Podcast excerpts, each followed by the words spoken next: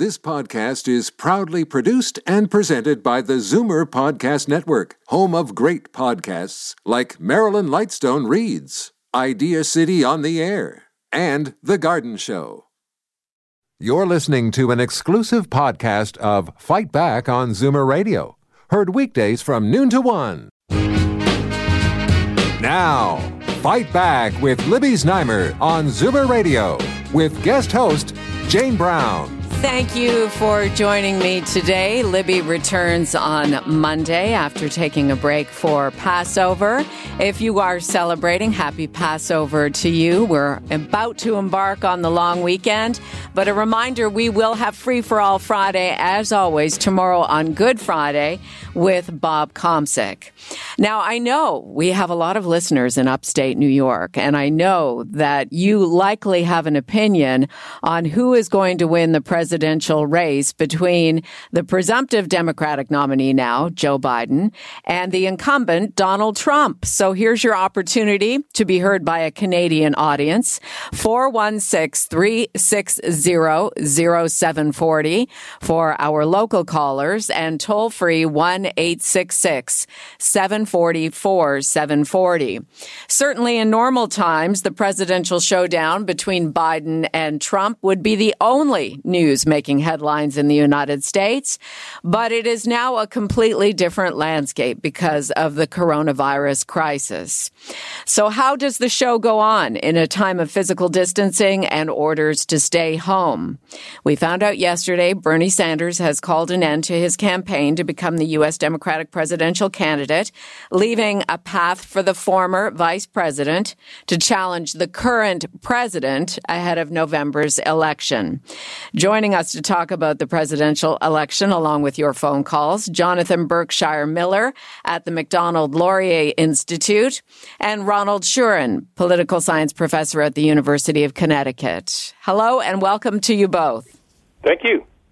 Yeah, thanks for having us on. Ronald, I'll start with you. How do you stage a presidential election in a pandemic? Well, that's a very big question, and I wish I knew the answer. You know, the, the, there's no real parallel. We've had elections in wartime, 1944, and of course during our Civil War, but it was nothing like this. The mechanics of the election are, are, are one issue. How do you how do you communicate with voters if you're a candidate?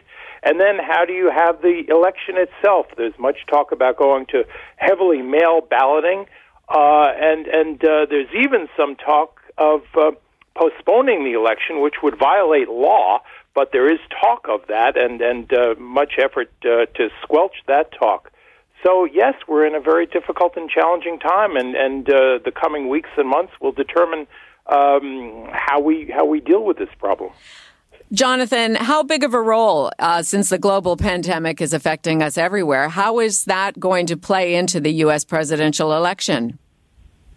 We'll have a, quite a significant role for a couple factors. I mean, uh, kind of building on the last comments too about how an election might proceed. I think one of the important things to look at in the campaign will be the power of social media too. And I think uh, if the pandemic continues to kind of encumber uh, campaign events, much of that will uh, continue to be done uh, in a virtual space and on social media. And this is one thing that potentially might benefit the Trump campaign because of its uh, its use of social media. Uh, we know uh, the president is very fond of using Twitter and other social media vehicles. So this is one kind of factor uh, to look at is that the, the power of social media there. The second element, I think, is that the economic consequences of this pandemic. So this is something that even if we see a let up uh, in the infections and, and hopefully in the deaths in the coming months, uh, we're going to see the economic kind of collateral damage that's going to be happening definitely through the end of 2020 and likely into 2021. Uh, so this is going to be a big factor regardless in the election. Uh, you mentioned Jonathan about Donald Trump and his uh, his communication via Twitter, but Ronald, uh, there has been a lot of criticism of Donald Trump's handling of the pandemic in his country. Is this ultimately, or could it ultimately be the major factor in him not being reelected? People who are critical of Trump's handling in this in this crisis tend to be those who were critical of Trump all along.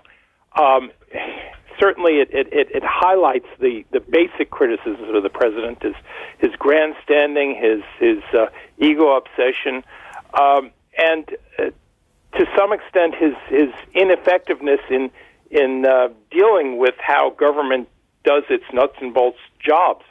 Um, that could be a good talking point for Democrats, and some of the polls have shown that um, Trump may be suffering a bit in that regard. Biden is ahead of Trump in the latest polls overall.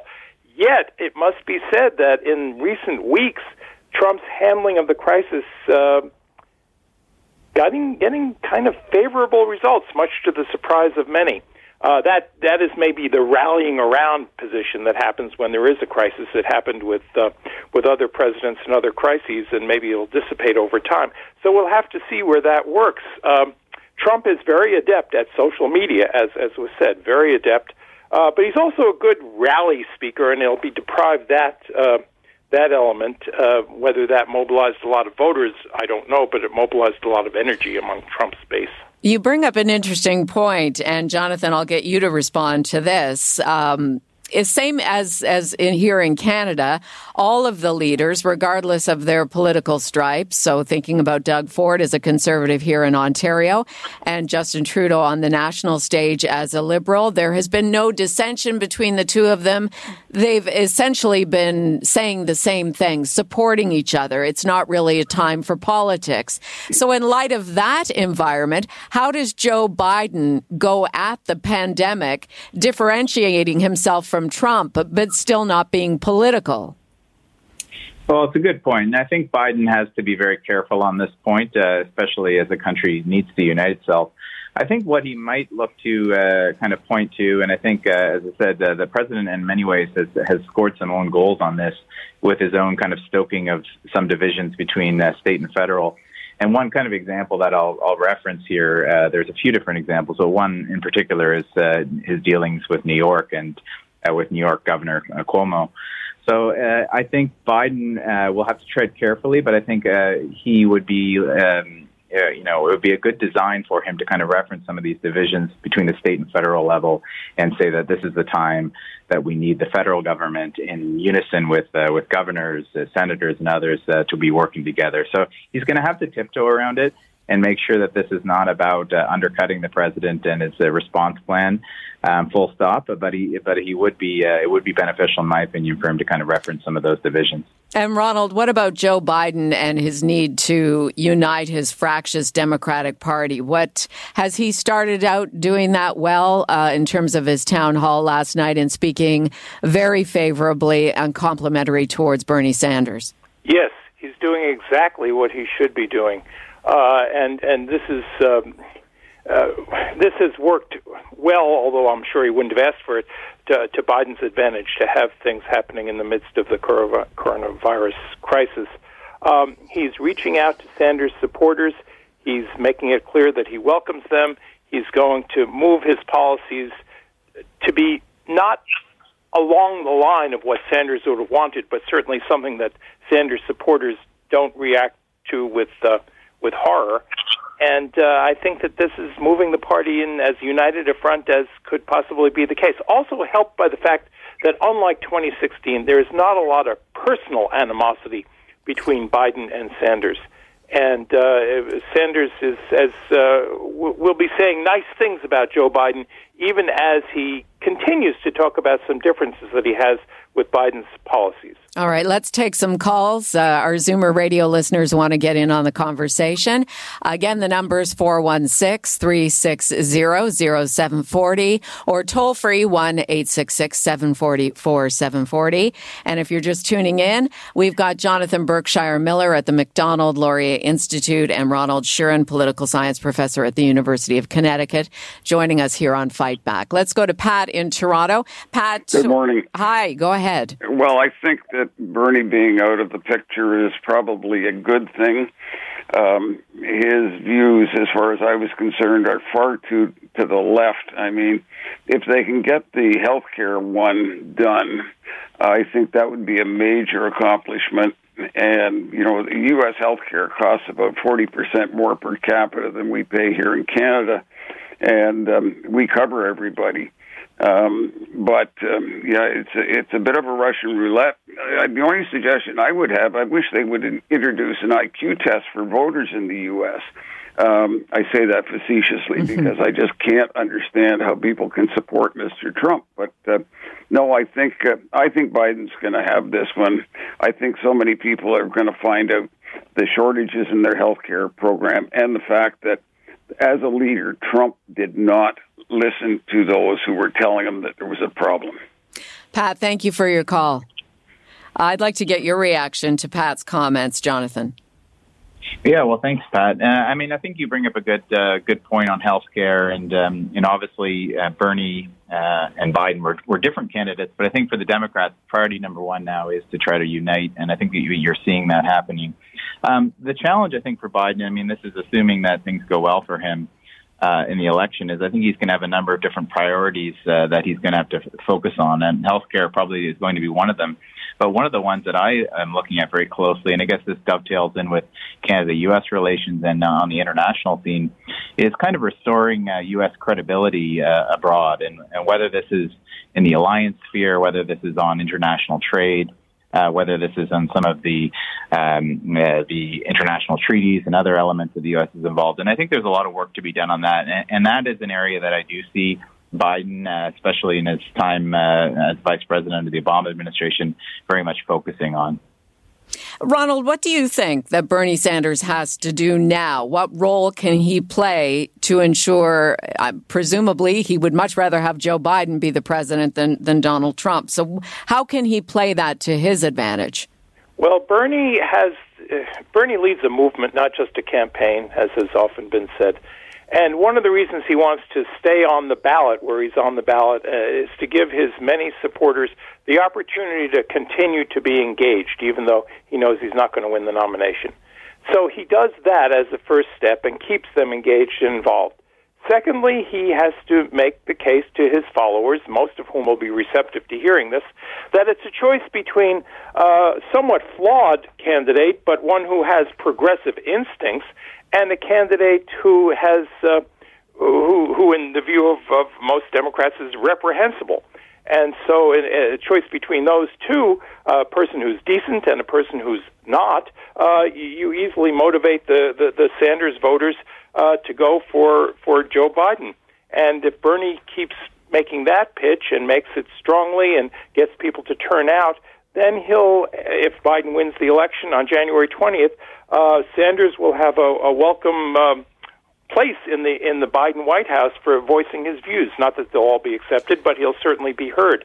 And I think that's what he wants, and that's what he reasonably can expect to get. Ronald, what about this poll? And it's a couple of months old now. Uh, it was early in the year. A poll by Emerson College found 53% of Sanders voters said they would support the Democratic nominee no matter who won. So that means that 47% might not support the alternative candidate. What, what does that mean? How, how would they conduct themselves during a vote? Yeah, well, you know, a poll like that taken in the heat of the early primary may not be a good predictor of how things are going to play out when we cut, get close to November. Um, but the problem is going to be not getting people. Not people aren't going to vote for Trump. Problem is getting them to turn out, and this is just something that Sanders is going to have to work on very hard, and it's going to be kind of hard because a lot of that is usually done with big personal campaigning, and there's not going to be much of that in the coming months. Uh, Jonathan, let's turn to uh, the best case outcome for Canada's relationship with the United States. Uh, maybe paint a picture for us of either scenario Trump winning re election and his relationship, which seems to be fairly steady and solid with Justin Trudeau, or if Joe Biden were to take over. Well, I, I think uh, looking at it from the kind of the large scale, I think the first thing is that both are known uh, quantities. Uh, now uh, we're still kind of uh, in the unpredictability space with the Trump administration, but at least we've had time to uh, to know Donald Trump and to um, to deal with him. With Biden as well, under the Obama administration, that we've dealt with with Biden as well, and we know some of his policies. I think that there probably would be a preference uh, uh, for a Biden administration, and I think that that would align with a number of uh, our priorities. And just to kind of give you a, a, sampling of what things might look like if, if it is a Biden um, a win in the election. I think on international trade, uh, Biden was a big supporter, for example, of the Trans Pacific Partnership, um, which we are now uh, a member of. But uh, the U.S., of course, has pulled out of that, so it's now the TPP 11. He's indicated, uh, even in his campaign discussions, that he'd w- w- like to take a look at that again. Obviously, um, uh, it was a difficult agreement even for Hillary Clinton when she was campaigning against Trump in the last election. But I think that he will take a, a strong look at international trade and, and take a very different approach uh, than Trump did. So that could be positive for Canada. On another scale, and I think this is probably uh, uh, you know more impactful for Canada and uh, and others in uh, in Europe, is I think that Biden will take a much different approach when it comes to the value of alliances and partnerships, whether it's in the NATO sphere, whether it's in uh, in other cooperative uh, uh, bodies, I think that he very much has emphasized the importance of America working with uh, key like-minded democracies. So I think those things I think are very important.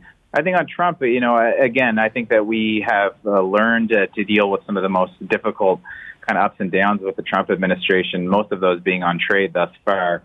So I, I, I, again, I don't think that it may be a preferable situation for Canada, but I do think that we're getting used to, uh, as our deputy prime minister mentioned just recently this week, the constant gardening of the U.S.-Canada relationship. So it's, uh, I think we're going to be ready for both uh, scenarios. Um, what do you think about that, uh, Ronald? In terms, I, I, know Americans don't think a whole lot about us on on a good day, but in terms of the relationship between both countries, especially in light of the USMCA, which is, has just been completed, uh, what, how do you see um, in terms of the relationship with Canada? Uh, yeah. Uh, which scenario would be a better scenario? Yeah, Trump's view of the world is kind of a you know zero sum game. I I win, you lose, uh, and uh, that plays out in many different ways. and he c- considers himself a deal maker, but usually uh, he wants to make sure that the deals favor his side.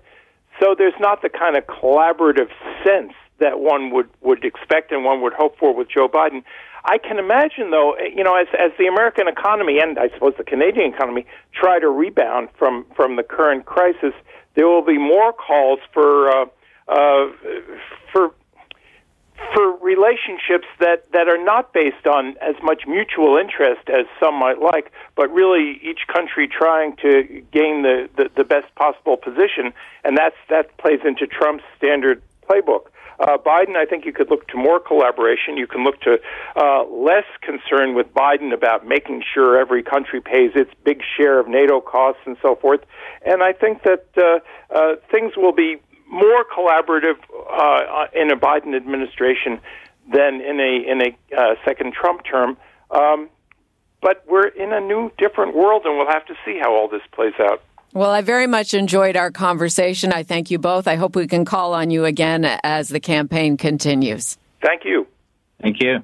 Jonathan Berkshire Miller at the Macdonald Laurier Institute and Ronald Schurin, political science professor at the University of Connecticut. You're listening to an exclusive podcast of Fight Back on Zoomer Radio, heard weekdays from noon to one. You're listening to an exclusive podcast of Fight Back on Zoomer Radio heard weekdays from noon to one. You're listening to an exclusive podcast of Fight Back on Zoomer Radio, heard weekdays from noon to one. This podcast is proudly produced and presented by the Zoomer Podcast Network, home of great podcasts like Marilyn Lightstone Reads, Idea City on the Air, and The Garden Show.